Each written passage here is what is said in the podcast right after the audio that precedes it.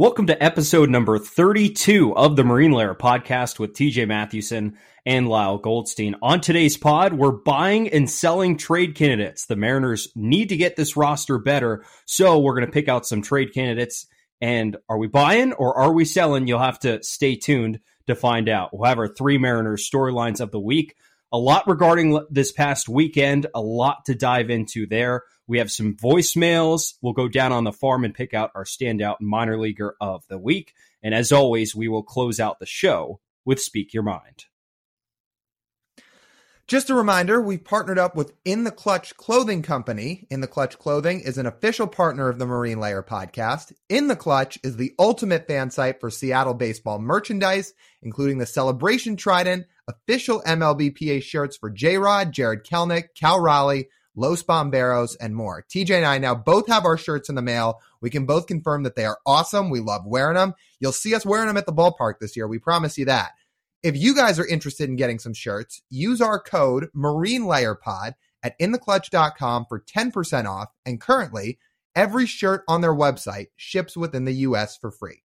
Sounds like a pretty good deal to me. And for all of you listening on either Apple, Spotify, Amazon, or Google Podcasts, go check out our YouTube page, go subscribe, go turn on the notification bell so you know when we post, and you can watch it in video form if you're sitting down at your computer and and and working and you want to have another tab open and, and listen to it on YouTube. You can support us that way. And if you're watching on YouTube, go find us on Apple and Spotify, Amazon, Google. Go leave us a review. Go make it five stars. Go make sure you're downloading our episodes. Make sure you're click and play uh, and stay tuned for every week when we drop our episodes. And of course, you can find us on social media on Twitter, Instagram, and TikTok at Marine Layer Pod. Let's get it rolling.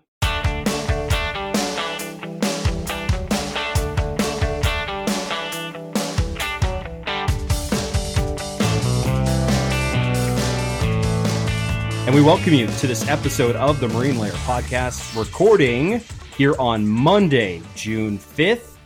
Uh, and high point of the season? I don't know what you're talking about. I didn't watch any Mariners baseball this weekend. I went out, enjoyed the sunshine, took a few walks. What Mariners baseball? What was the last uh when was the last spring to fall weekend day you didn't watch any Mariners baseball? Well, I'm half lying. I watched until what, the fourth inning of Saturday and Sunday? You made it then, to the fourth? Yeah, I made it a good while and and then I turned it off. and then I turned it back on on Saturday in the ninth inning when I saw Mike Ford was going to pitch. So I was like, well, how, now I'm How did he look? How did he look? I, I, you know, for good reason, decided at that point of the baseball game not to watch. I can we get an evaluation of Mike Ford on the bump? You know, as much as I would love to sit here and say he is right up there with all the rest of the Mariners bullpen arms in terms of velocity, stuff, movement, and efficiency. I think he has some work to do. Considering what he lollipopped one into Mitch Garver, who took one into the cheap seats. Did he throw any breaking balls? I don't think so. From what I remember, I mean, maybe he did, and I just didn't pay close enough attention. From what I remember, it was just basically a bunch of eephus pitches. hey, I respect it. I respect it. Trying to keep him off balance because the hard stuff wasn't working. No, it was not. In fact, it was not working at all. No, it wasn't. So let's just dive right into our Mariner storylines because it is just all going to relate directly to this weekend. Storyline number one, we will start with the brief, slight, minuscule amount of positivity and optimism from this weekend.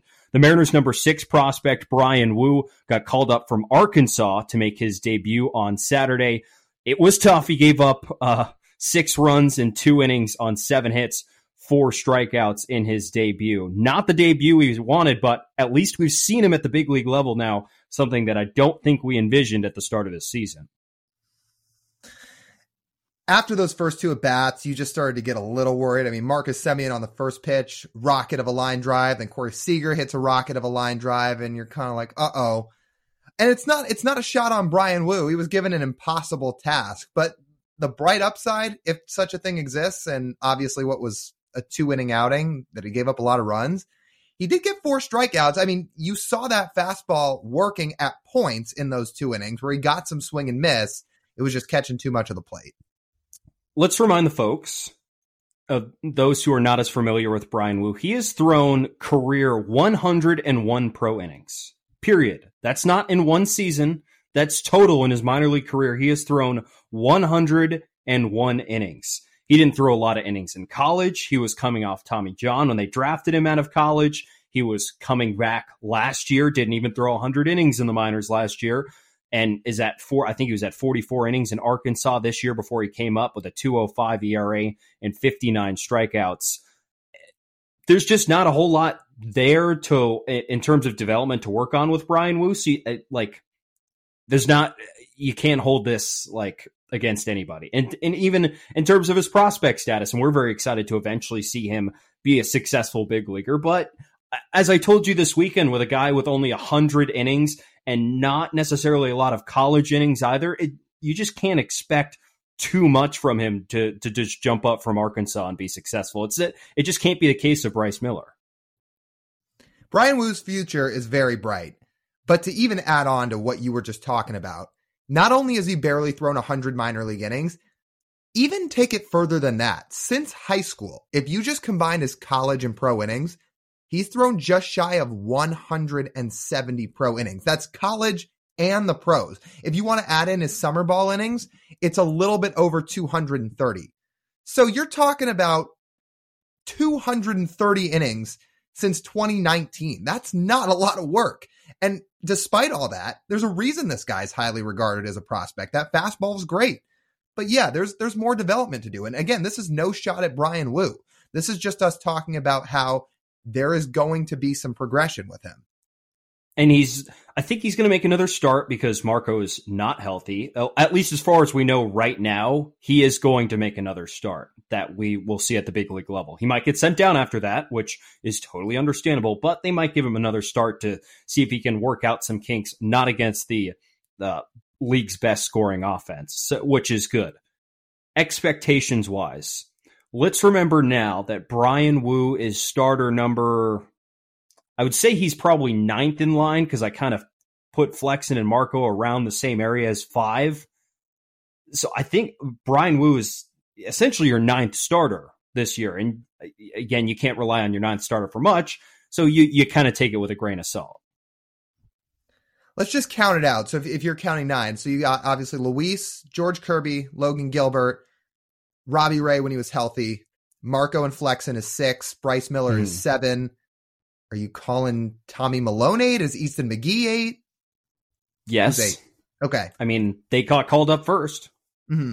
Okay, yeah. So, so Bryan we, we we could say ten. Yeah, we could. He could be the tenth starter. And again, this is no shot at Bryan Woo. The dude has a really, really high ceiling, but he just needs more development. So don't be surprised, by the way, whether it's in the minors or the majors. If you're listening to this or watching us, another reminder to watch on YouTube don't be shocked if Bryan Woo has his season end in July or August. And this is not because he gets injured. It's because he's thrown so few innings, he is almost undoubtedly on an innings limit. So if he gets to 100, 110 innings this year, the Mariners may just tell him, hey, that's good for this season. You've done your job. We don't want you injured. We want you to build up. That's it. A question I want to ask you, Lyle, before we flip around to the other side of the ball. What are the Mariners going to do with this roster spot now? What are they going to do with this rotation spot? Marco's on the IL. He has a forearm strain right now. His uh, his certainty for the rest of the season is his. I guess his. I'd say I don't know what to expect from him for the rest of the season. I don't know how healthy that forearm is. I don't know how precautionary it was that he got put on the IL and how much that damage could linger if it was it if it's an actually bad strain. So that leaves the fifth spot in this rotation up for grabs. What do they do? That's a good question. Do we think this is short term with Marco? Because the only thing about forearm strains is this is what they said about Robbie Ray at the start too, was it was a forearm strain, and then it turned into he's gonna miss a lot of time, and then it turned into Tommy John. So I am really hoping it is not the same with Marco, but we don't know. So so let me flip it back around to you how long are we projecting he's out? He's going to be out longer than 15 days. These these things never go minimum, especially with forearms. It's not like Marco dropped a rock on his toe and he just needs to work his foot back into health. No, they're going to be pretty cautious with with that arm. The forearm reads uh, runs right back to the elbow. This has happened before. Marco did have a flexor strain in 21 and was able to come back and pitch the rest of the season perfectly healthy, unlike Robbie Ray, who got a flexor strain and went out with Tommy John surgery and and to repair his flexor as well. The easy answer is Chris Flexen goes in that spot. He is still on the roster. He's not been moved off the roster yet. He has kept that bullpen spot for the whole season now, once he got moved out of the rotation. Is that the best option? No, it's not. Emphatically not. I don't think there's another arm ready in the Mariners system to start in that system. Wait, Like Brian Bryan Woo would have probably been next in line. I don't know where they're at on Emerson Hancock. They're trying to still trying to keep build him up as well. Him and Woo also just haven't thrown enough innings down there in the minor leagues to really be ready. I don't know if they'd be comfortable with letting Emerson Hancock start baseball games. If you look after that, it's Tommy Milone. So I think it's going to be Bryan Woo for at least a few starts while Marco is out.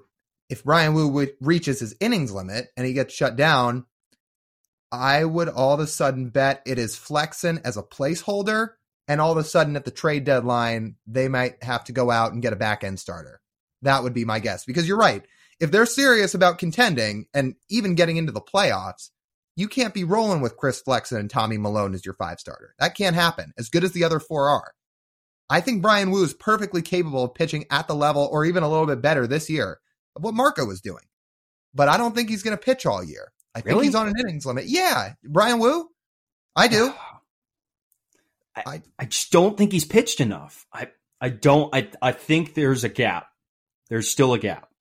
So it was like I said to you this weekend. Let's give him two to three more starts and then let's judge. Let's not remember. I mean, and this was very late too. He got to Texas on Friday. They told him he was starting Saturday. This was a quick turnaround. He got the best offense in baseball who cannot do anything wrong right now.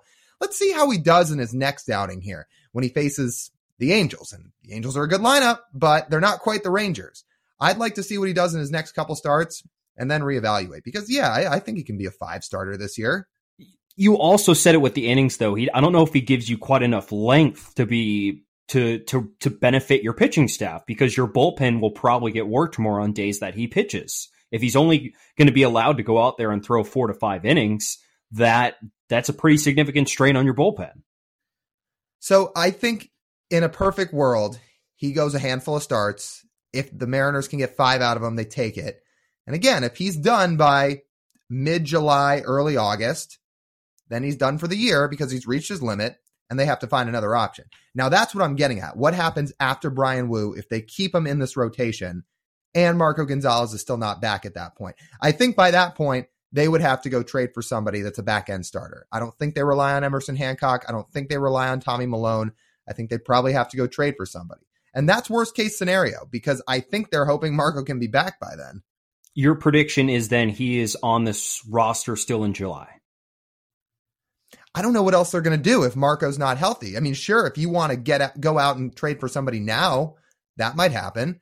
I would rather have Bryan Woo starting than Chris Flexen personally, and it's no knock against Flexen, but you know, he didn't have many great starts early in the year. I think Bryan Woo, again, if you give him another few starts, he can turn this thing around. He could. I'm I'm very interested to see how he handles these next few starts and and prove me wrong. Again, I I just don't think he's pitched enough in the minor leagues. I think he needs some more seasoning down there. But time will tell as we go along. and again, they could swing a trade right now. I I wrote down Lance Lynn. We've already talked about this before who they would fill in in that fifth spot you know, a Lance Lynn, a, a Lucas Giolito, like pick your crummy team and a starter on there, Zach Greinke, eat some salary, put put Zach trade for Zach Greinke from a terrible Royals team. I mean, sure, that's fine. But at this point, I, I just don't know if those if Jerry's going to swing that, or they actually want to want to see Bryan Woo. So that's going to be something we'll have to see. Yeah, that five starter is now up in the air. So, along with everything else going wrong for the Mariners right now, that's now another spot they're going to have to fix going forward. There is no spot going worse for this team right now than the offense. As we saw this past week, they drop two of three to the Yankees. They get swept by the Rangers in Texas. The one game they win is a one nothing victory in 10 innings where they had the benefit of a runner starting on second base.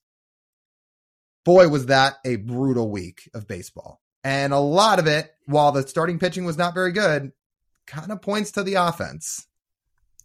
I don't even know where we start. Where do we start with this?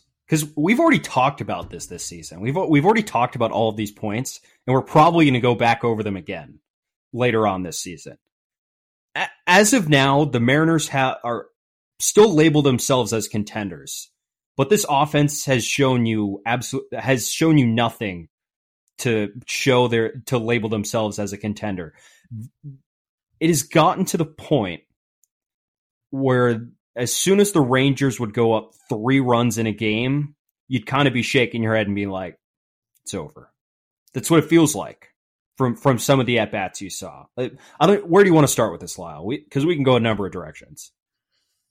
I'll let you be my guest. You pick. What are you feeling like talking about first? I I just don't know. We could start. I mean, they're twenty and thirty against teams not named the A's and the Rockies. That's that's bad. Right? That's a bad start. The the the record without them without them facing the A's and feasting on the A's A's by far worst in the league pitching staff is uh is pretty horrible. Did you know? I didn't know this leading into this week, Lau, that Teoscar Hernandez currently has the worst on base percentage of any outfielder in baseball. Any outfielder. Doesn't shock me when you lead the league in strikeouts and you don't walk at all. This is what happens. Your premier offensive acquisition gets on base less than any other player at his position qualified in baseball. You you want to know why the offense is struggling because the guy you're relying on to drive in runs doesn't get on base enough, doesn't put the bat on the ball enough. And I'm just not understanding how this happened with him. You can talk about the ballpark factor going from Toronto to Seattle. But again, WRC plus is supposed to cut right through all of that. Ballpark factor is not supposed to matter. Look at each of his last three years. 2020, WRC plus was 142, 42% above league average. 132 in 2021, 129 in 2022. Now it sits at 92. He is 8% below league average. And like you just mentioned, he is not getting on base at all. He's actually kind of still hitting left handed pitching, but that's just kind of picking one bright spot. He's not getting on base and he's not providing any thump in the middle of the order for the most part. Is the lowest walk rate in baseball. He has the third highest strikeout rate in baseball. If you want to go by outside of just Teoscar, if you want to go by volume, the the run producers in the Mariners lineup, Teoscar Hernandez, Eugenio Suarez, Julio Rodriguez, and Jarred Kelenic are ranked number one, two, four, and five in the league in total strikeouts. They rank fifth, seventh, 23rd, and 29th in strikeout rate as well, while not uh, while not hitting for enough power. They've the power has creeped up a little bit. I will say it was not as bad as when we talked about this a matter of weeks ago. They're up to Mariners are up to now 11th in isolated power. They're fourth in walk rate in the league, 11th in hard hit rate, 13th uh, in average exit velocity, 15th in expected slugging, 10th in home runs. I mean, it's good power, but for the amount of times they're continuing to strike out and the strikeouts seem to be getting worse, the power is not jumped up to the level that they need to be at there's just not enough pop in the lineup right now. Last year by WRC Plus, they were a top 10 offense. I think the three guys you have to kind of point to here, more than anybody else, Gino, Ty France, and Teoscar Hernandez, because those three guys are basically showing no pop. Now, Ty's WRC Plus, to be fair, is 116. So he's still been above a league average hitter, but he's still 15 points off his normal clip. He's usually around 130. You've usually seen a few more balls leave the yard by now. He's hitting for a few more doubles. That's not happening right now. Eugenio Suarez, like we talked about on the last show, while some of his expected numbers are expected to go up in the second half, it's not happening right now. You've seen very little pop out of his bat aside from that walk-off home run against the Pirates.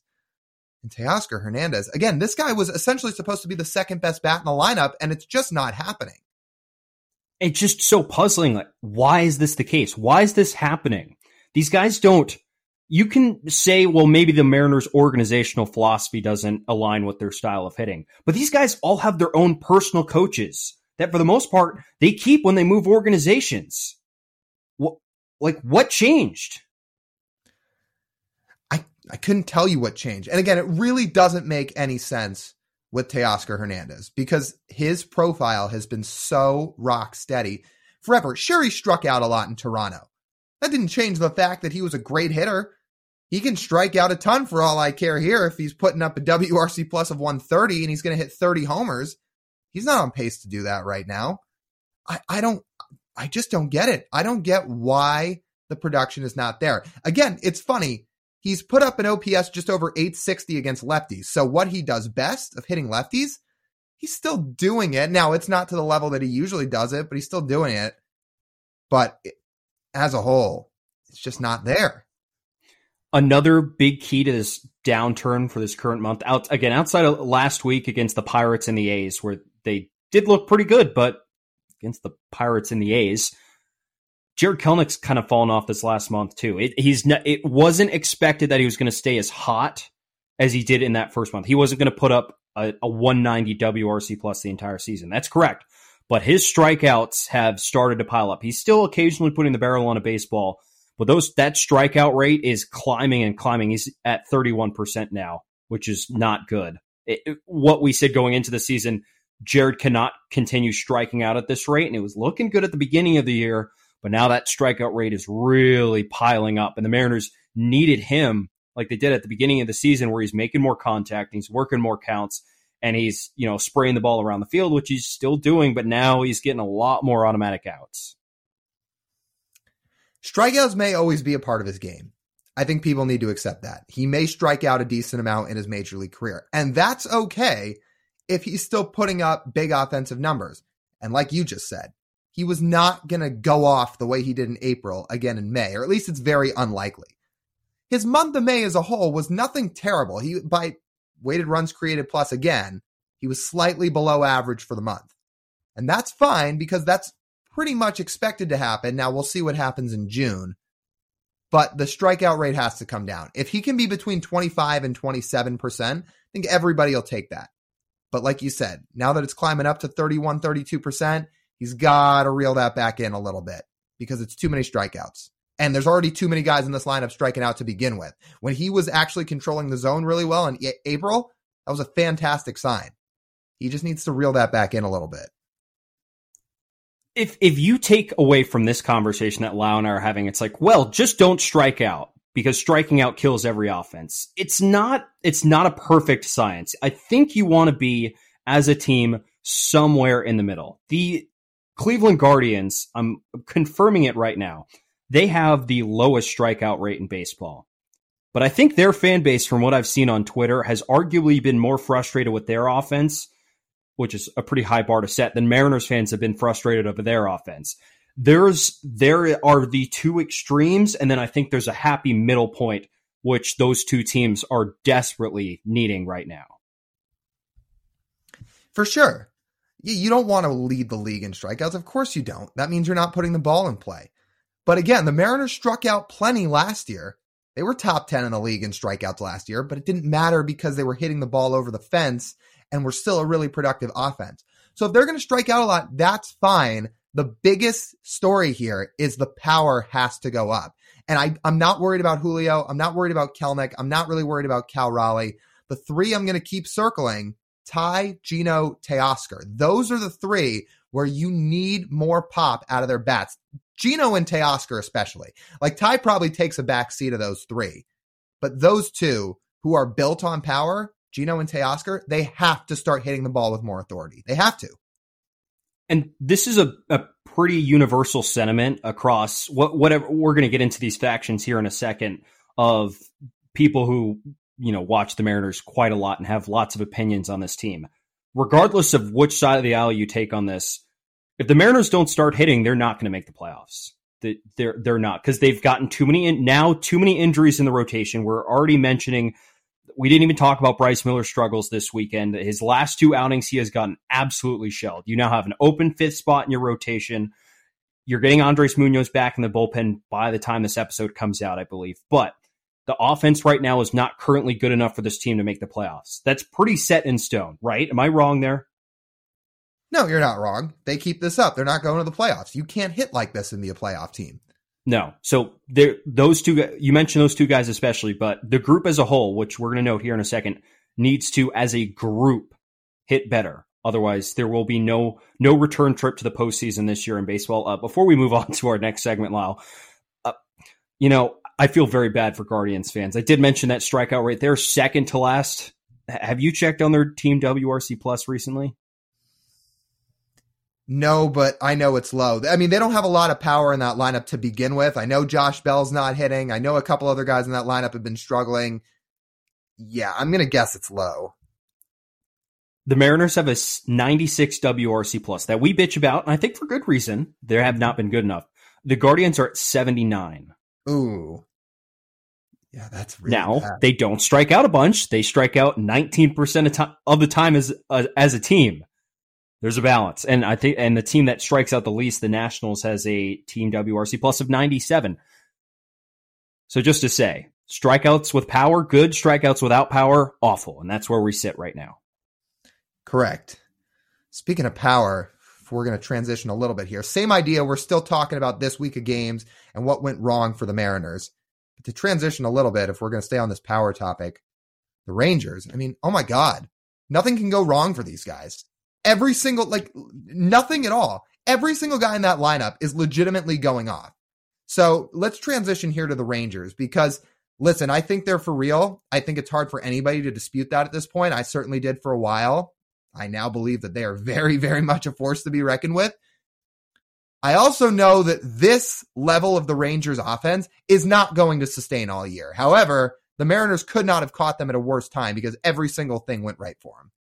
Well, they're scoring runs up there with about the 1930 Yankees. It's Mhm. a pretty high bar to keep throughout the season. And I think their run differential, they passed the 2016 Cubs for highest through this many games so far, which it, it's pretty crazy, but they have been really, really good. And they're kind I, I feel like they're almost, I guess, underratedly good, but I've seen enough stats out there that have, uh, that have replicated that. Did you know that uh, of their starting lineup, eight Rangers, uh, nine hitters uh, on their team. They've had 10 guys who have been to the plate 100 times. Nine of them have a higher WRC plus than they did last season. Wait, say that one more time. You went eight, then nine, then 10. Sorry. Okay.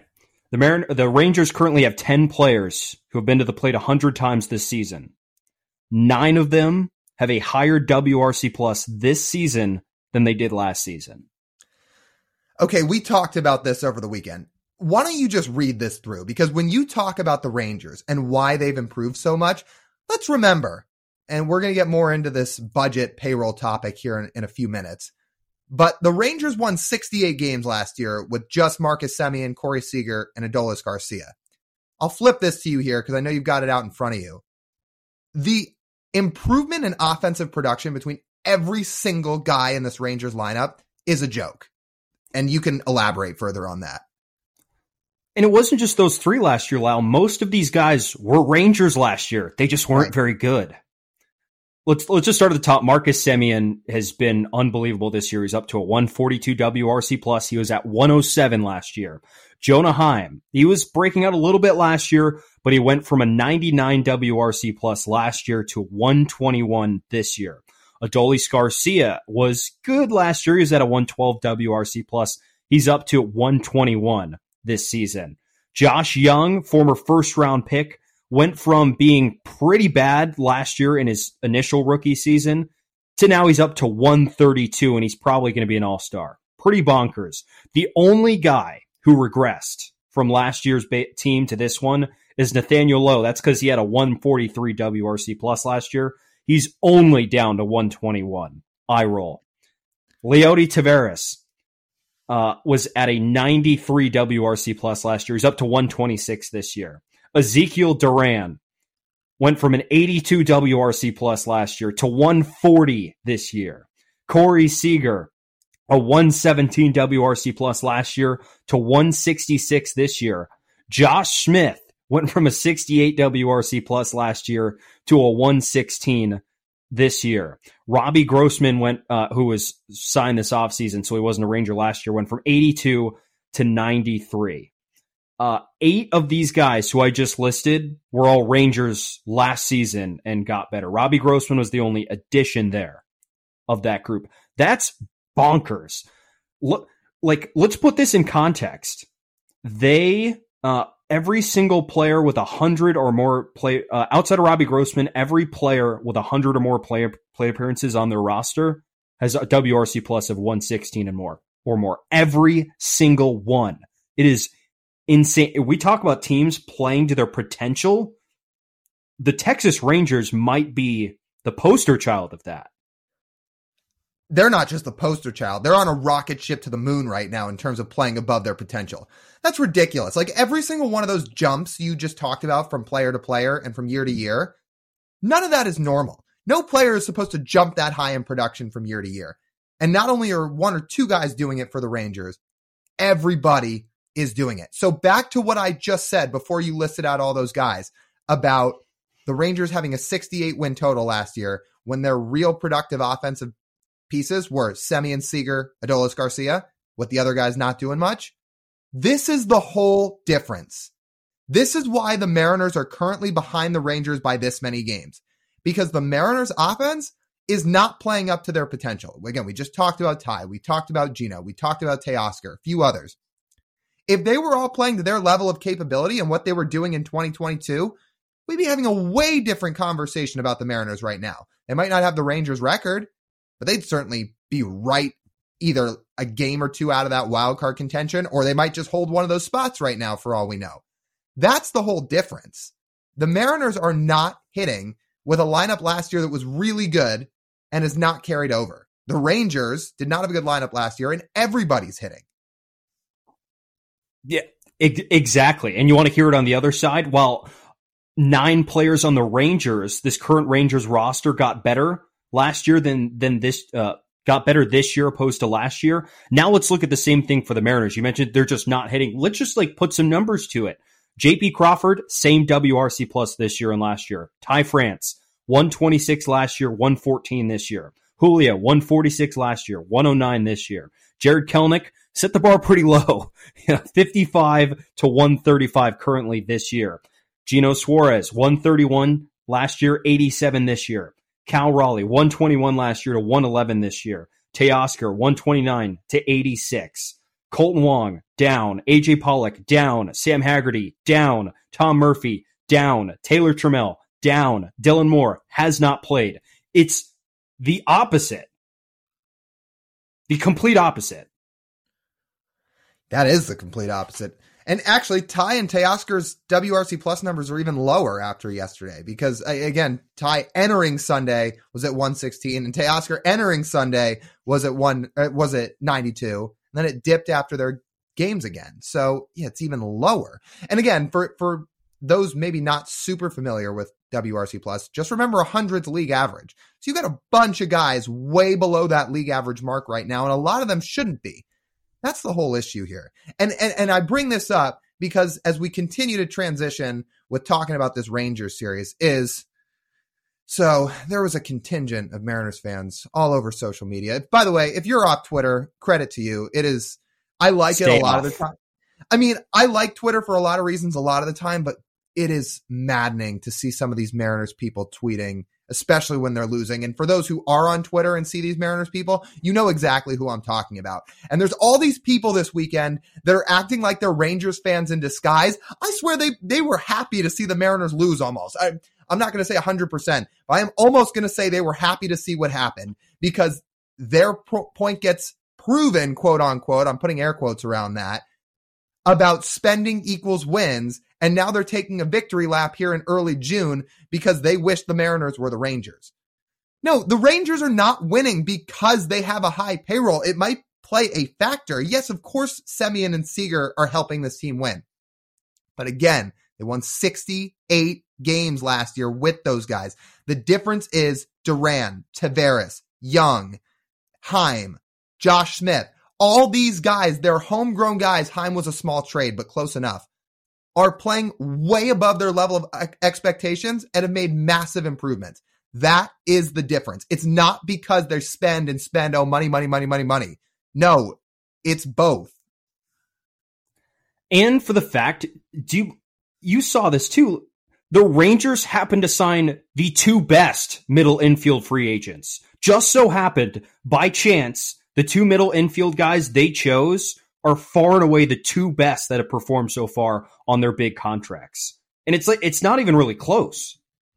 In the last two off seasons, you mean? Yeah, yeah, you're right. I mean, look at all the infielders over the last two off seasons. I mean, Kris Bryant not going great. Trevor Story, that one's not going great. You look at this year, Trea Turner. I mean, that's what I have the numbers. You want them? Oh yeah, go ahead.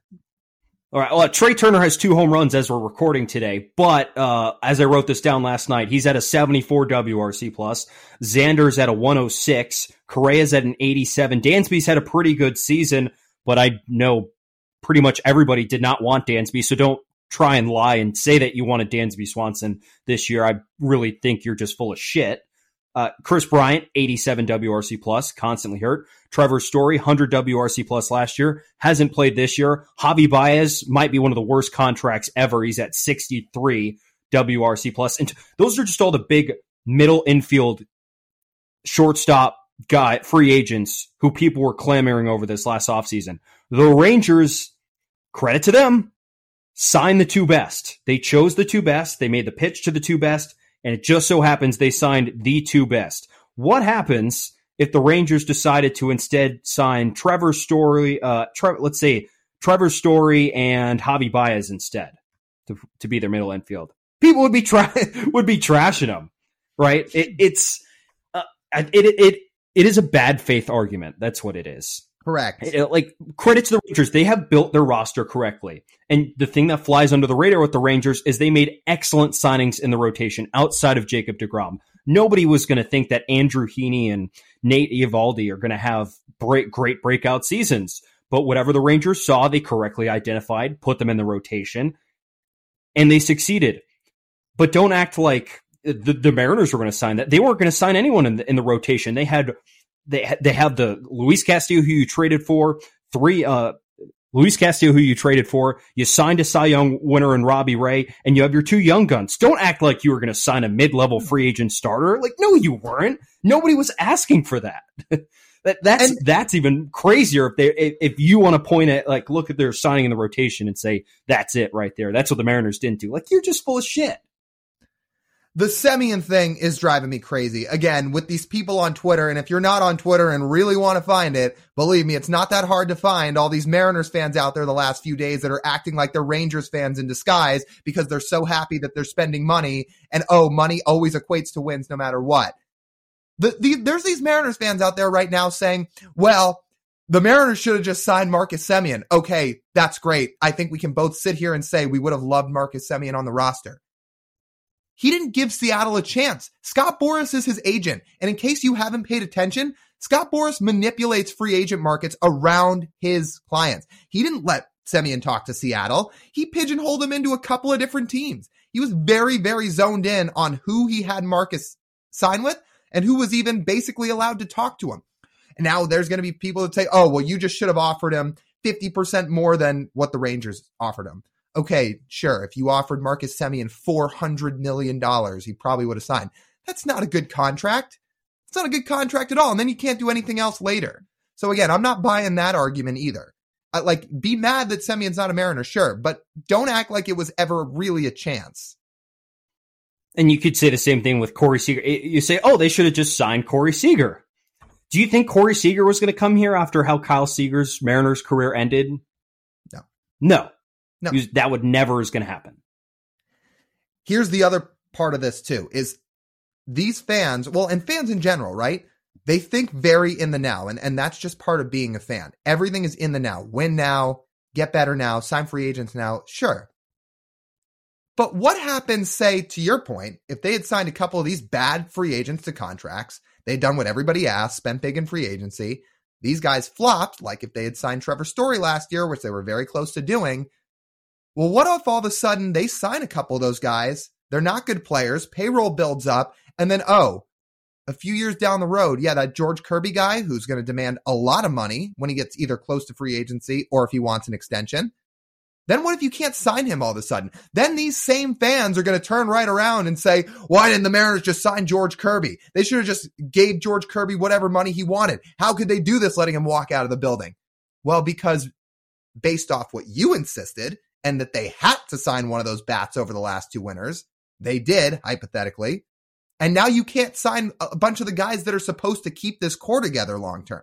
Again, everything is in the now. In 2005 and a lot of those 2000s years, Mariners had a high payroll. It did not equate to wins.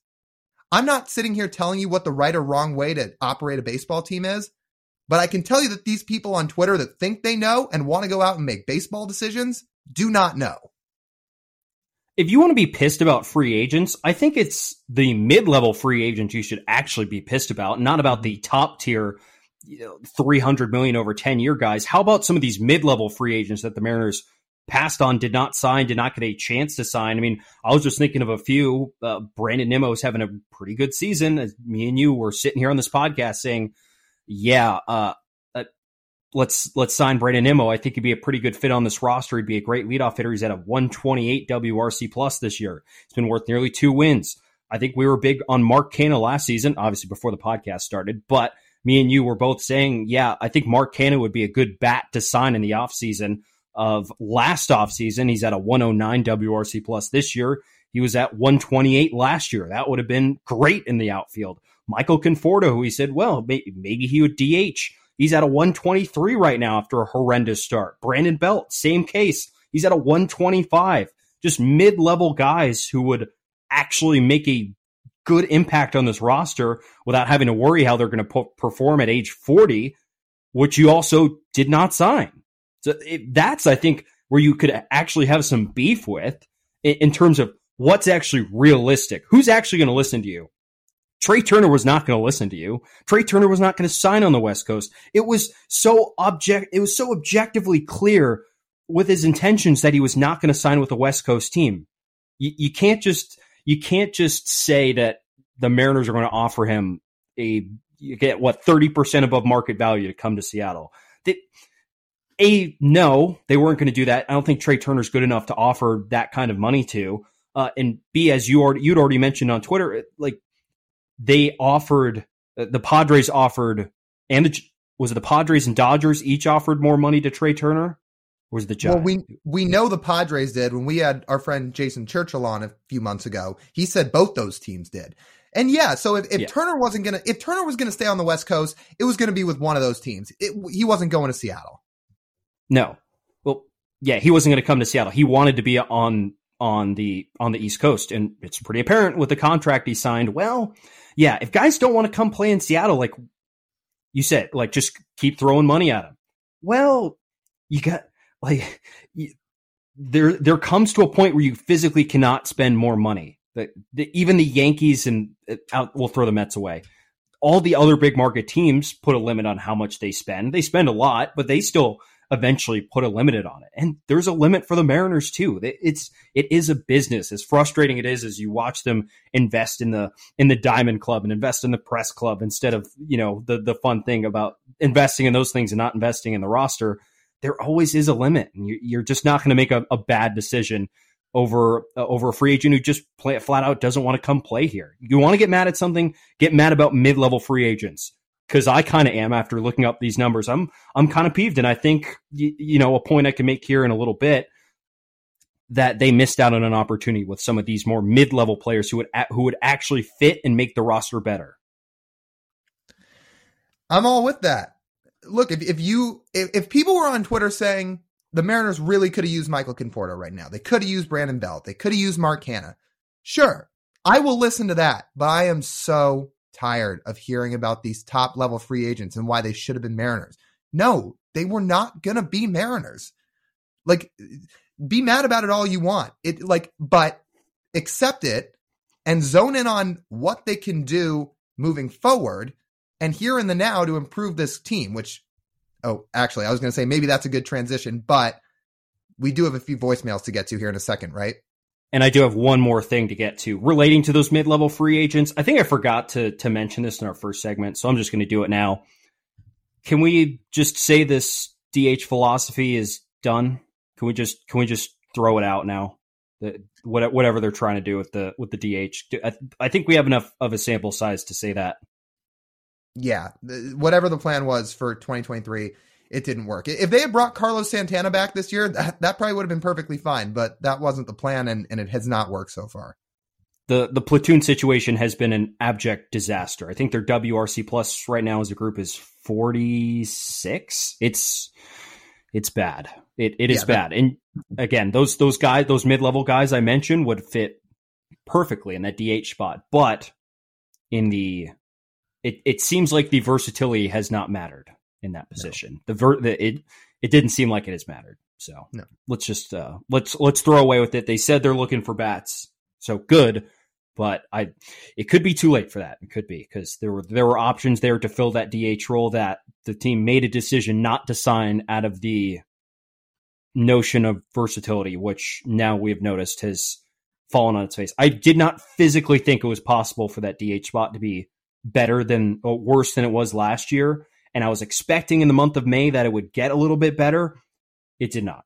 Not even close. And that's with Abe Toro taking up some some at bats in the in the DH spot last year. I mean, when Jared Dipoto comes out and says they're actively shopping for a bat, that means he's acknowledging they need to augment the roster too. So that's kind of him saying, yeah, what our plan was originally to start the year, we've got to adjust and pivot here a little bit because the DH spot is everybody's seen. It, it's not good enough. It's not even close to good enough right now I think they have racked up negative since Nelson Cruz left. It's like negative five. It's just bad. It just, it's just bizarre how bad one roster spot designated to just hitting could possibly be. But Mariners have uh, have entered a new low of that, and they're going to have to make a move and probably make a move pretty quickly if they're going to look to to salvage something from this season. I don't even know if they're like we don't even know if they're going to be buyers at this point we we would think they would with some of the talent on this roster, but the way they keep playing, we we can't say that for certain. So I would think they would, but again, I think that's more of a conversation we might have to wait the next couple weeks before we have. See how everything shakes out. Probably. Okay. Uh, let, yeah, let's get to our voicemails as as you were about to bring up because they go right along with this subject. They're I, I I'd say they they complement what we just talked about. So uh, if we're ready for our first one, let's get to our uh, our first voicemail of the week. This is Jude from Tri Cities. I mean, this offense is just ridiculous. You know, clearly after last season, the offense needed an upgrade, and Jerry Dipoto goes out and gets Kolten Wong, who's been the worst second baseman in all of baseball. He gets Tommy La Stella, AJ Pollock, and Teoscar Hernandez, who's been awful but granted, in foresight, that was a good pickup. But the rest are just a lot of question marks around that. And looking at this offense, not just today, throughout the entire season, I mean, when we get to playoff baseball, this team's fucked. I don't know if I can cuss on the show. You might have to bleep that out. But this team's fucked. Alright? We're fucked. Jude put it very simply. I like it. You can cuss as much as you want. Yeah, I mean, we do it, so feel free to send what you want to send. I don't know how much we can further cover based off his talking points. I think we did a lot of it here so far already in the show, but yeah, he's right. I, I mean, if they don't hit, you talk about being in big trouble when you get to the playoffs. I don't even know if they get there if they don't hit. In fact, I don't think they get there if they don't hit. No, they they got to pass up six teams just to get to the third wild card at this moment. I believe it's it's tricky. All right, let's get to our next voicemail. This is uh, Noah Firstman calling from uh, Bellevue, Washington, and I got a question that it's a pretty deep question, I think, for Mariners baseball. But I was on the golf course and we were talking about it, and why is it that hitters do well with other teams, and they come to the Mariners in Seattle, and it's not a minor, it's like a drastic drop off in their hitting when they come here. I mean, guys like Kolten Wong, Jesse Winker last year, AJ Pollock, and these are just current guys off the head of my head that we have on our team right now. But um, I mean, even this goes way back, like ten years ago. Guys like even like Chone Figgins. It mind blows me how there are so many times hitters do well with other teams, and then they come to our club, and it's a drastic difference in hitting. So, pretty generic, broad, but kind of a deep question. But yeah, I figured pretty pissed after that shit loss today, so figured I'd reach out to y'all and see your thoughts. Anyways, hope it gets answered. Bye. How do we want to answer this question? I, I think it. I think along the lines. Uh, there, it, there's not one answer to this. It's a mix of. It's probably a mix of evaluation on the Mariners' part,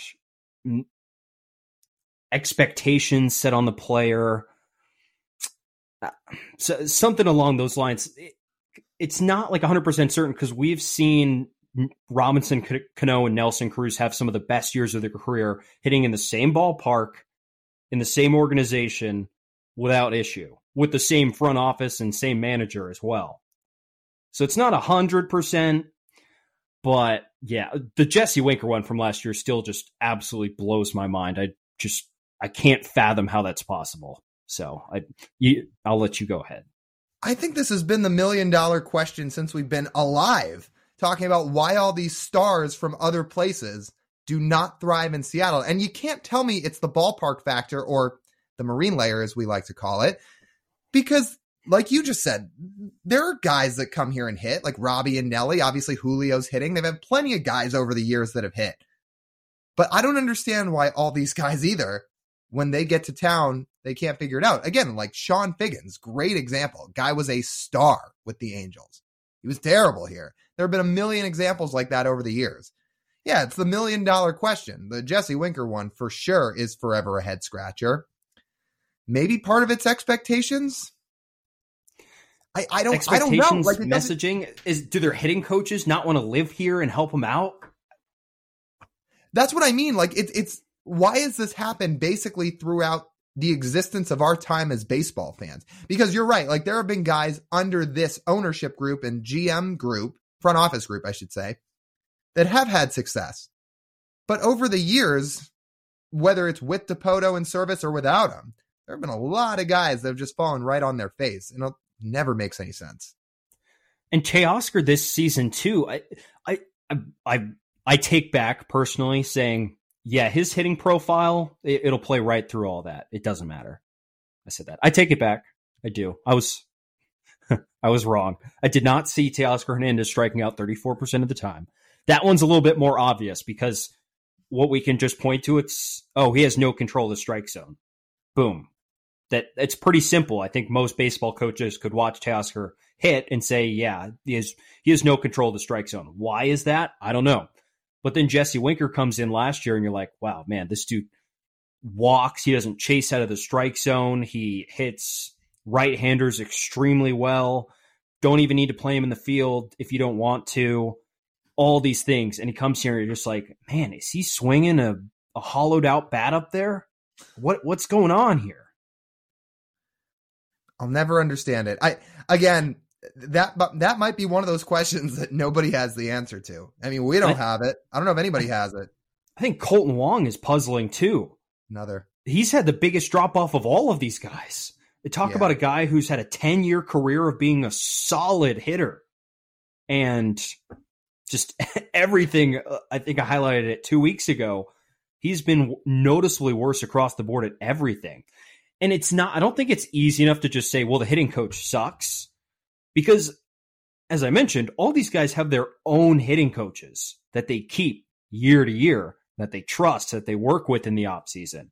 It's not just the Mariners guys. That Jerry Dipoto went on the radio the other day and was is saying, "Yeah, we work with these guys hitting coaches all the time. It's I think it's it's a more efficient way of communication." And I agree. So how is it that a guy with such a sturdy level career would come to a place and forget everything. I, I, if someone knows the answer and has insight, please leave us a voicemail. We'd love to know. Give us your conspiracies. Call in and tell us what what actually it is. Call, DM us, email us the question, email us your thoughts, whatever you want. Really, I mean, the, the voicemails are the best way. But if you have a thought to this, let us know. In the meantime, where these 2023 Mariners sit, there's no sugarcoating it anymore, and there's really no other way around it. They need help offensively. So they cannot sign any free agents, obviously, at this point.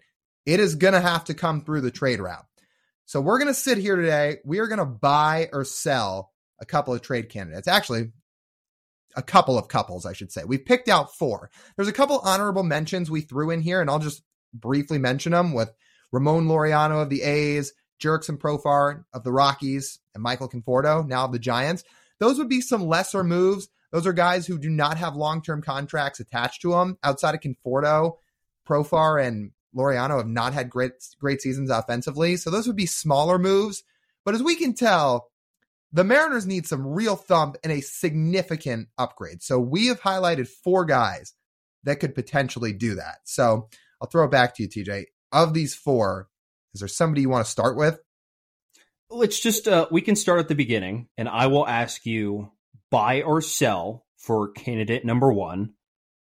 Someone you might not expect, as Jerry said, they are looking at trade candidates who you might not necessarily think is available. Interesting. Christian Yelich, buy or sell? I'm buying this one. I am. And here's why. So with Christian Yelich, the Mariners would have to get a little bit creative with this one. And this would be more of a long-term solution. Back to Dipoto's point of not looking for rentals, looking with somebody with looking for somebody with team control. Just a couple years ago, Christian Yelich signed that massive nine-year, $215 million extension. He is signed through 2028. Now, the other side of the Mariners not signing any free agents this winter is they do have some payroll flexibility. Now, they're not going to have to take on that whole contract if they were to trade for Yelich, but they would take on a portion of it and they'd probably give up less of a prospect haul in return. So we can dive into the numbers here on a second, but I'm buying this one. I'm buying this too across the board. If you look at his Savant page, his his numbers up are up across the board. Average exit velocity, quality of contact, expected batting, and slugging, all up across the board. There's a big worry from the 2021 uh, the 2020 season through last year, wondering, well, where's Christian Yelich's power gone? Well, he's gotten a little bit of it back this year. He's up to a 108 WRC plus. He controls the zone well. He he he walks at a decent clip, hits for a decent average as well. He's been pretty good playing de- defensively in the outfield as well.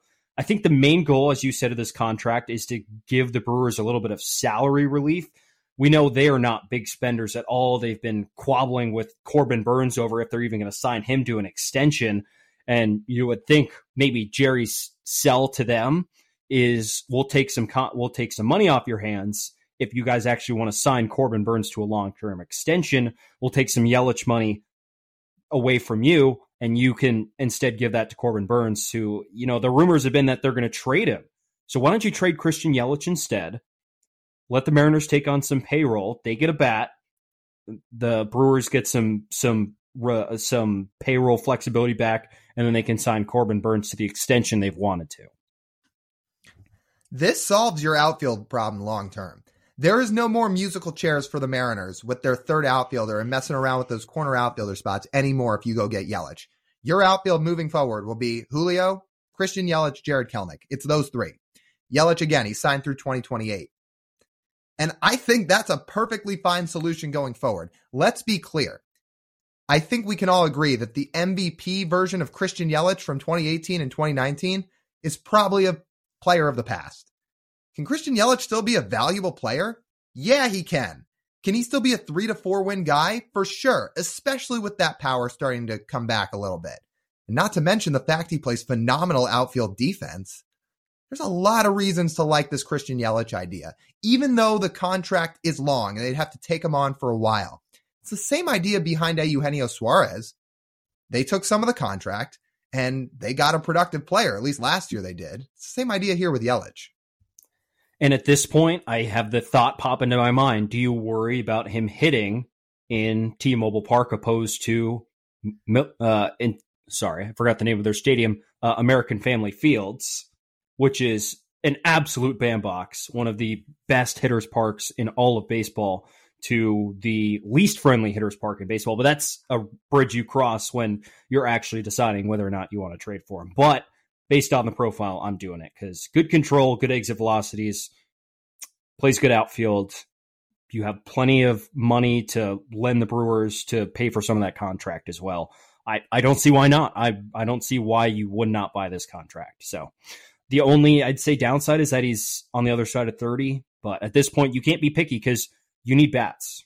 You do. And if you want to worry about the T-Mobile Park factor, you're going to worry about it with everybody at this point. You'll worry about it with Shohei Ohtani at this point because if Teoscar can't get through it with his batted ball profile, who is? Because so Christian Yelich is a good player. You have to bet on that profile and trade for him if that's somebody that you are seriously targeting. By the way, if he gets traded here, I have to get a selfie with him at some point or like a picture next to him. I have to. I Yeah, absolutely have. Is he taller than you? I want to say we're about the same height. I think he's six Wow. one or six two. So for those who don't know, I have been told way too many times over the last, I'd say four or so years, that I look like either Christian Yelich or Pete Davidson. Well, Christian Yelich also gets told he looks like Pete Davidson, and I get told sometimes I look like Christian Yelich. Well, I get both comps. So, yeah, if he gets traded to Seattle, we got to get that picture. So th- that's another that's another plus to getting Yelich here. Okay, trade candidate number two. Jorge Soler of the Miami Marlins. TJ, are you buying or selling this one? I'm buying. I'm not sure he's available though. Again, Jerry said these guys might not all be available, which is fair. But in terms of what the Mariners need, buy, buy, buy, buy, and buy again. Yeah, I'm buying. 100% I'm buying. And you know what? A lot of people will look at Jorge Soler and say, well, he's an all or nothing guy. He's a two outcome guy, swing and miss or hits a home run.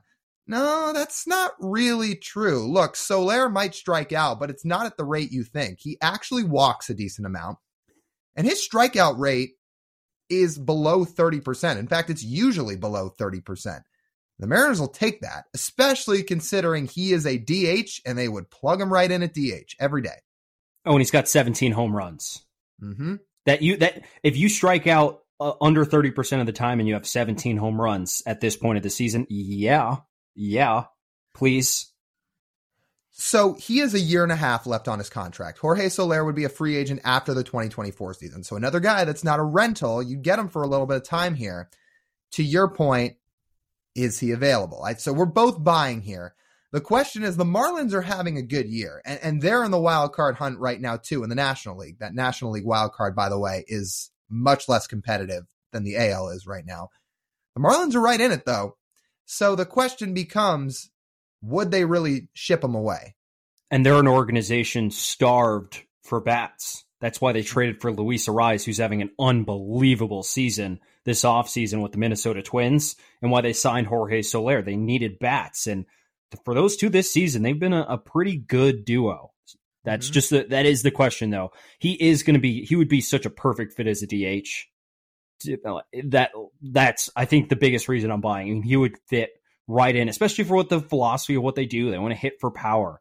Like the strikeouts, as we've seen for acquiring players, strikeouts have not been an issue. So I don't see why that would be an issue in terms of them acquiring Soler as well. And if you need him, you can stick him in the outfield as well. So I'm I'm buying him. Uh, I'm buying Jorge Soler, and he's only 31 too. So why not? Yeah, yeah, it'd be great. Let's get to our uh, third option here on a buy or sell. This might be the least likely of them all in terms of, avail- of availability. Are you buying or selling Jonathan India? Jonathan India of the Cincinnati Reds. Yes. Yeah, I'm selling. I'm, I'm uh, just for people that might not know what team he plays for, just in case. Yeah, I'm selling this one. I'm not sold on it. I'm going to be honest. Wow. Is it a little bit, does it have to do with his batted ball profile not being great? Oh, it has to do with that and the Great American Ballpark factor. Have you Yeah. looked at its splits this year? I have not. No. Well, let me enlighten you. Oh boy. He has a 150 WRC plus at Great American Ballpark this year at home, Wow. 68 on the road. You wanna put- put You want to put that guy in T-Mobile Park after all the problems that are going on with this offense right now? I'm good. I'm selling. I'll sell too. That's wow. That's that's really awful. The the reason why he's available, why I would think he's available. I saw his name floated on Twitter, which I thought was interesting. It didn't seem like there was much consensus on whether or not he would actually be available. I know the Reds have a ton of middle infield prospects coming up through their system. And of course, you don't trade guys off your big league roster because you have prospects, especially not young ones like Jonathan India, who's I think only into his he's going to be arbitration eligible, eligible next year, so he's still very much under team control. But they have guys like Elly De La Cruz, who we've talked about. Noelvi's coming up too. He should be in the big leagues this year. Edwin Arroyo, Matt McLain, who's already on the big league roster and has hit really well this year. Those are all infield prospects that are on the Reds roster that that could be eventually be on the Reds roster. And Jonathan India, if they're not really buying him, could feel like he's on his way out. So in summary, Jonathan India could be under control. He's got, I guess, okay power, but his splits are awful.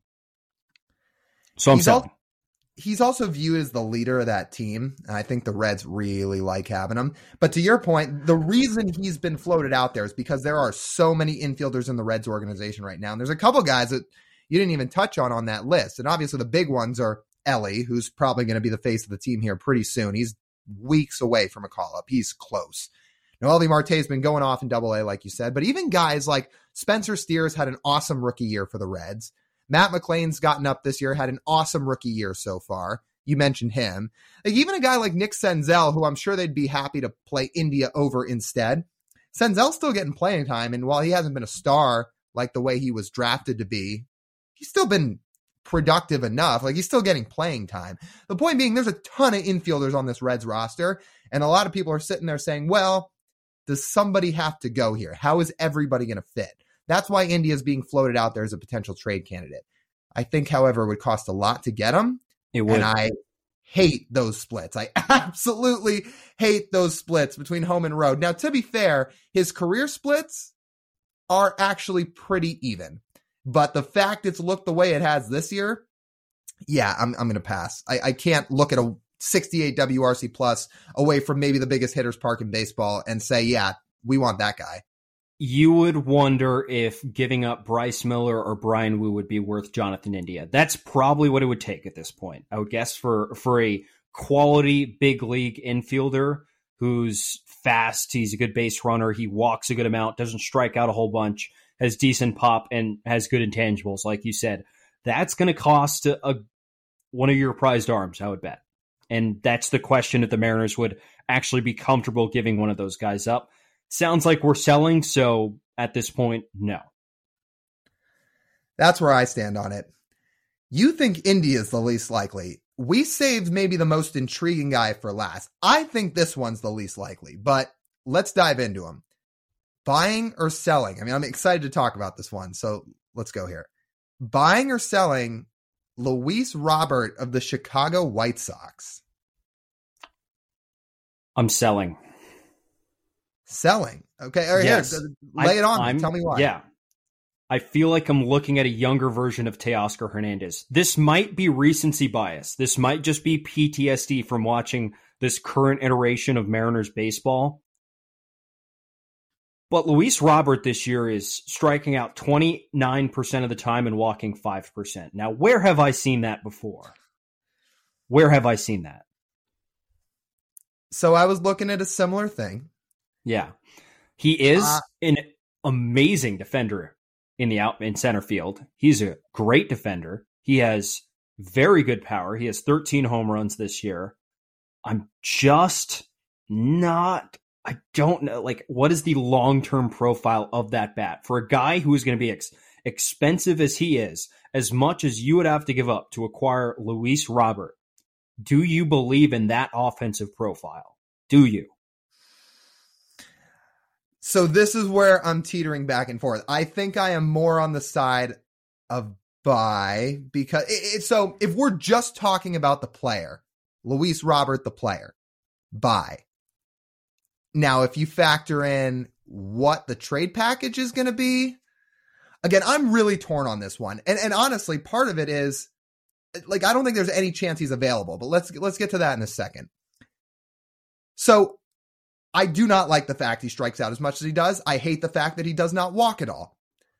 I also look at the rest of his profile and say, well, he's on pace for about a five and a half to six win season. He's an elite glove. He's got big power. And he's also got two club options on his contract after the initial part of it ends. So Luis Roberts got four and a half years of team control right now. He would not be a free agent until after 2027. So if the Mariners acquired him, that is again another guy where similar to Christian Yelich, you have your outfield locked down for a long time. But I I'm not sure I can buy in what it would cost to get him. I yeah, I'm with you. Not not only just the cost. I think the cost combined with the profile you're getting back, just not not certain. I'm I'm not sold that the that the that the the price that price would be worth it. Oh, and by the way, he's never played more than 100 games in his career. Not once. That's he's injury good. prone. Yeah. So let's play a little game here. Well, actually, let's start with this first. I don't think he's available because again, even if the White Sox are going to sell and they're going to trade some guys like Giolito, Lance Lynn, maybe Tim Anderson, are they really going to trade a guy with four and a half years of club control who's arguably the face of that team, who's the best player on that team? That part's for sure. Are they really going to trade that guy? I mean, I, I, know. So you said off air when we were talking about this, eh, there might be a chance. I have a hard time believing there's a chance. White Sox are not the not on the pillar of good organizations, so I don't know if I would put anything past them. They just don't really have a history of making sound baseball decisions. Fair. So let's play this game. Here's what I was going to get to. If the Mariners were to actually acquire Luis Robert, what goes back to Chicago? Who goes back to Chicago? My m- Bryce Miller. I, oh, okay. That's just a start uh, Bryce, Harry. Got to have one more guy to throw in there. What? Gabby Gonzalez too? Two blue chips in a in a in a lottery ticket. So my package was going to be Harry Ford, Cole Young, Bryan Woo, but maybe that's not enough. Yeah, it's, it's a lot. It's pretty significant. Those aren't guys who would help you probably help you this year, but that's your you know two three years down the line organizational depth that we're we're talking about here, and that's probably your future catcher that you're you're trading away for Luis Robert. If you're fully bought in on Luis Robert and you think he has a sustainable future in the Mariners outfield, that package is absolutely worth it. But I don't think you and I are completely sold on it. I think you might have pushed me over the line here to the selling phase of this. I, I think now I'm going to sell. And again, I was buying the idea of how valuable he could be in this lineup but it's just between the price you'd have to pay, his profile, where he would fit right in with this current Mariners team in terms of guys that are supposed to have a lot of power, but are just striking out all the time. And along with the fact that, well, it's really those two things. It's it's it's the batted ball profile and what you'd have to give up for the most part. It's so yeah, I think you pushed me over the line here. So okay, the two guys we're buying then to conclude this. If we're out on Robert and India, the two guys we'd be buying would be Yelich and Jorge Soler. And it seems like, again, because the Marlins are in real competition right now, it seems like maybe Yelich makes the most sense. Is that what we're concluding here? Brewers are currently in first place.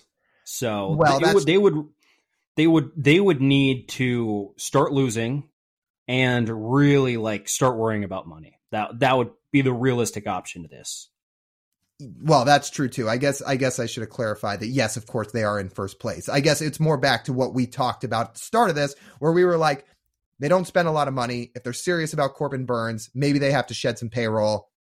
So maybe they give Yelich away. Yeah. Uh, so the point being, all four of these guys would be very hard to acquire because none of these four teams probably want to give up on any of these guys. And it's going to cost a decent amount. So this this is the hole the Mariners have dug themselves into, right? It's going to take this type of guy along with the rest of the guys you're expecting to hit well to hit for this season to turn around. And it's going to be hard to get one of these guys. So we'll see what Jerry kind of has cooked up here. And for two of those guys, it would cost a lot. You would be mortgaging a good chunk of your future of an already decently thin farm system to go get a guy like the ones we mentioned, like India, like Luis Robert, that that's going to cost a lot. And it's just the question to you of is that worth it from again an already thin farm system And that's something that Jerry and company are going to have to evaluate as the trade deadline approaches. But me, me and both you and I agree they can't wait until the trade deadline. It might be too mm-hmm. late by then. We know this current roster is not good enough. So a move might be on the horizon. And usually when you're trading at this point, you're overpaying. And here's the other thing about Mariners trades. You don't usually hear leaks and then another leak and then another leak. And then we start to get an idea of what's going on. No, if a Mariners trade happens, it's just going to happen. We're going to get an alert on our phone. It's going to be a Jeff Passan tweet and it's just going to be a bomb. It's going to be somebody we weren't even thinking of. It's going to be none of the guys we talked about today. And then we're going to be like, oh, oh, it was that guy. I mean, that's how it's going to go. That's how all these Mariners moves go. So you're right. I think they're going to, I think they're already in the works to acquire a bat right now. We just have no idea who it's going to be. We're just taking our best guess here to try to outline some guys that could potentially help. I think it's going to throw all of us off when they do do it. That's the way Jerry made it sound. So I guess we'll have to see. But speaking of those guys they might have to give up to go acquire a bat, uh, let's transition and let's go down on the farm. Okay, Lyle, who do you have this week? Oh, you're going to roll your eyes, sort of, but no, I'm not. It's Jake Scheiner again. So we've we've talked about how I mean, at some point we're going to circle back to some of these guys because a lot of the guys that are playing well obviously are going to be worth highlighting again. Like PCL or not, AAA or not, I know it's a hitters league. Jake Scheiner's going off. This guy played two games this week because he missed a couple of games with an injury. And he hit home runs in both of those games. He went three for eight against Las Vegas this weekend, a double and two home runs. He's now at 17 home runs on the year. That's third in minor league baseball behind Luken Baker and Jo Adell. Luken Baker just got the call up for the Cardinals, by the way, so he's about to pass Baker. And he just continues to mash. WRC plus is just shy of 140. OPS is at 1092. I mean, again, I don't care if it's the PCL. guy's hitting, and he, yeah, I think he deserves his credit. Tell me if I'm wrong. I don't think you've been higher on a minor leaguer since Jarred. No, I, I again, I so here's where we're at, right? And it's it's all connecting back to the theme of this podcast. It's about the Mariners offense. They've got to improve. So it shouldn't be this way, right? I should not sit here and be all worked up in a positive way about how unbelievable Jake Scheiner's been. I'm rooting for the guy. I mean, in general, even if the Mariners were playing great right now, you want more bats. You always want more talented players. So it's awesome what he's doing. I think the reason I'm really itching to watch his stat lines every night and watch his highlights every night is because I'm just looking anywhere, shape, any way, shape, or possible to say where could they get one little spark of offensive production. I'm looking at what Jake Scheiner's doing in the minors. I'm just wondering, is he going to get a shot here at some point? Because I don't know how much more he has to prove down in AAA before they say, all right, let's see what he's got. It's possible, but I think you and I would agree we'd rather them acquire a major league bat instead, right? To occupy, yeah. Uh, say, the DH spot that Mike Ford is in. Correct. But I'm talking about if you need some bench bats, which, uh, I mean, it's not like the bench has been amazing this year. If he has some pop off the bench, could play the corners, could play second base, I mean, that's a guy that has some value. Again, I don't I don't know if he's going to be any good or not when he gets to the majors. I'm just intrigued enough now by for how long he's been doing this in AAA to say, yeah, he might be worthy of getting a shot. One little stat here before I wrap this up. Since May 2nd, he struck out 13 times. That's it. That's not a lot. So he's not swinging and missing a whole lot. Well, I, am going to hold myself back from saying that I think you and I could also hit well in the PCL, and I'm just going to instead take the high road and go to uh, go to my go to my uh, pick of prospect of the week. Gabby Gonzalez, highlighting him for the second time this season, the Mariners' number seven prospect. He is riding a current 18 game hit streak where he's hitting, I kid you not, 429 with eight doubles, three home runs, 14 RBIs. He's walked six tri- times and struck out 12 in his first season of affiliated ball right now in June. He is carrying an on base percentage of 407 at 19 years old. In terms of that young group of prospects, he is certainly turning it on in his first season at again affiliated ball level, and he's he's doing a great job. This is a guy when the Mariners signed him, people were really excited about. People were high on his bat. We're seeing it. He got a little bit of time in Modesto last year as an 18 year old. Here we sit in early June. 19 year old Gabby Gonzalez is lighting the world on fire. Now, he probably stays down there most of the year, but that bat, it's easy to dream on. We're seeing it. You just outlined it. Yeah. That is a guy to absolutely circle and keep tabs on. Yeah, he is crushing it. Speaking of young guys, I mean, outside the Mariners organization, have you seen what Ethan Salas is doing for the Padres, the 16 year old? So this was the one guy ranked ahead of Felnin Celesten when the Mariners signed Celesten. He was so Salas was the number one international prospect in this class. At 16 years old, yeah, he's already been called up to affiliated ball and he's just absolutely mashing.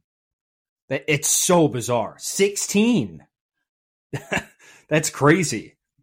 That's crazy. Or, I just to already be an affiliated ball, it's yeah. it is ridiculous. Which, by the way, shout out to Felnin this week. He's going to get his Dominican Summer League career started here this week, and I am very excited to watch what he's got. How many weeks till he makes an appearance on here? Hmm, hmm, hmm, Probably not many. Okay, let's get to a little bit of a lighter segment here. Let's get to our Russell Wilson umpire of the week. You have been talking about this one. You sent this to me a few days ago and you were like, yep, here it is. This is the guy. So tell everybody who wins the award this week. I think my quote was, I'm just so grateful they make it really easy on us. So for this week, it was during regional play. It was Clemson and Tennessee. They were in a fantastic extra inning game that Tennessee ended up winning in 14 innings. But in the top of the 13th inning, Tennessee had the bases loaded. They had uh, bases loaded. Clemson gets out of a bases loaded jam. The center fielder makes a catch as he's jogging past the second base. Uh, the guy, the Tennessee runner, leaving second base to go back to his dugout and go to go get his glove and go back out in the field. He must have said something. It didn't like trigger anything because the teams were still like they might have said something, but they were walking back to each other's dugouts. Well, the second base umpire Angel Campos decided that he was going to toss Clemson's freshman center fielder out of the game for whatever he said out of his mouth. Again, which did not trigger a reaction from Tennessee, but the umpire decided that in the 13th inning of a classic game that he should eject Clemson's center fielder uh, from the game. So thank you, Angel Campos, for realizing that people turned in to watch 14 in- innings of you. This one would qualify as not letting a play develop, wouldn't it? Yes. Just let the kids play that's too much to ask of umpires. Just let the game be fun, give people their money's worth. No, it's not a baseball game without somebody getting ejected. Are you kidding me? No, especially an 18 year old kid. I mean, what what better power trip than getting to throw to some kid who, you know, just just finished up his freshman year of school is now playing in the postseason. Like, I told you. Yeah, is this your lifelong dream to go to Omaha? Not anymore. You know where you're going next? The showers, buddy. Get out of here. God, what a joke. Oh, it's gonna go to the that's gonna go with the uh, the theme of my speak your mind. So uh, let's go. Let's get into uh, our final segment and let's speak our minds. Speak your mind, Spock. That would be unwise. What is necessary is never unwise. All right, Lyle. First, we'll go with you. What's on your mind this week? honestly, getting away from baseball this week, I was kind of sad to finish Ted Lasso, or not kind of. I was very sad to finish it because I always loved having the show around, and and maybe I'm kind of speaking in just right at a brick wall here because you don't watch the show, but yeah, it was sad to have it end. Now I think they ended it on the right spot because look, you don't want to drag shows out too long and I think they ended it well. But it doesn't change the fact that I'm going to miss having new episodes to watch every week. So yeah, the last three years it's been fun to have, and well, now it's over. Didn't the last two seasons suck? No, I mean, look, listen, it's it's the it's the same way as people who like to nitpick Star Wars, people who like to nitpick all the great TV shows or movies and say, "Oh, it sucked." Okay, was season 1 the best season? I think that's a fair argument. No, the last two seasons didn't suck. They were still good and and I'm gonna miss having the show. Interesting, because if uh, as somebody who has not watched a single second of the show, who's only knew only knew about the episodes of this show through people tweeting about it, I would have assumed seasons two and three were some of the worst television ever. No, no, it was still good. It was still really good. Again, maybe season one was the best season, but it was it was still good. Also, actually, one more thing a little music note here. It wasn't his best album ever, but Metro Boomin did release some new music this week, and I've kind of been lacking on some new music to listen to. So I was kind of happy to see that get dropped earlier this week. So I and it, again, it wasn't like his best work of all time, but there were a few songs on there I liked. It it was his Into the Spider Verse album that's gonna that goes along with the Into the Spider Verse movie that I believe mm-hmm. is now out. Um, so not like not. I'll have to. I listened to a little bit of it. Didn't get all the way through it, so I think I'll have to take your word and listen to the rest of it when I get the chance. Uh, my first speak your mind, Lyle. It relates directly to you, and I think you'll get a chuckle out of this. Uh, college baseball is my next one, but this first one, Skip Bayless is now single again. He doesn't have a partner. What is he going to do? Oh, Are we ever going to get to the point on this show where somebody has to go solo over a breakup because of too many personal shots getting taken at your co-host?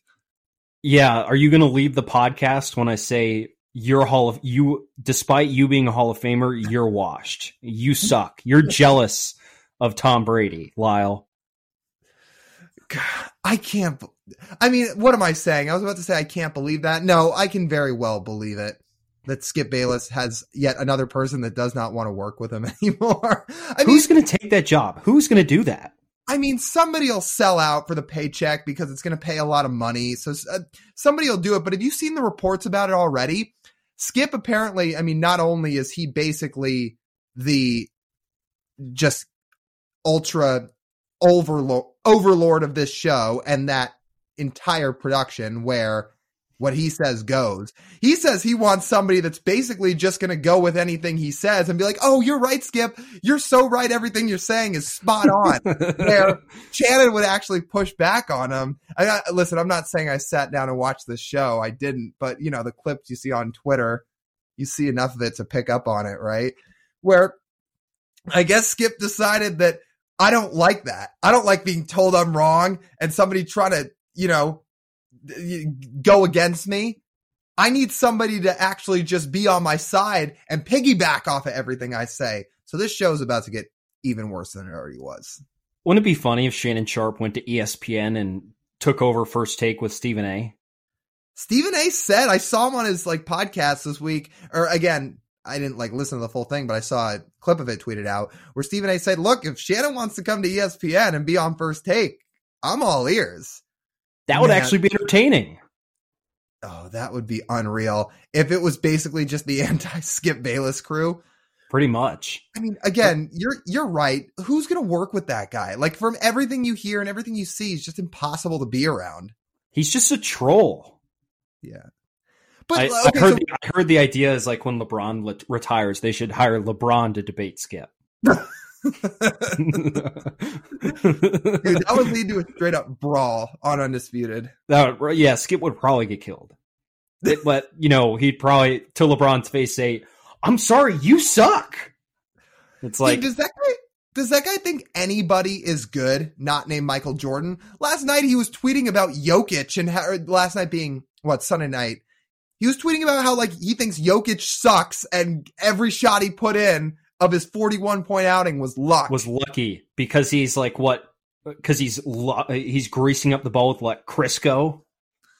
Yeah, so he's making a joke about Jokic's weight. It's like, buddy, how are you possibly trying to demean the best player in the NBA?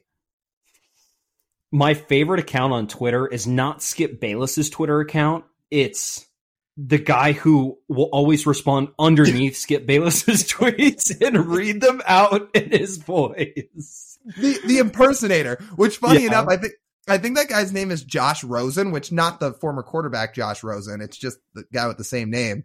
And his impersonations are spot on. Yeah. Yeah.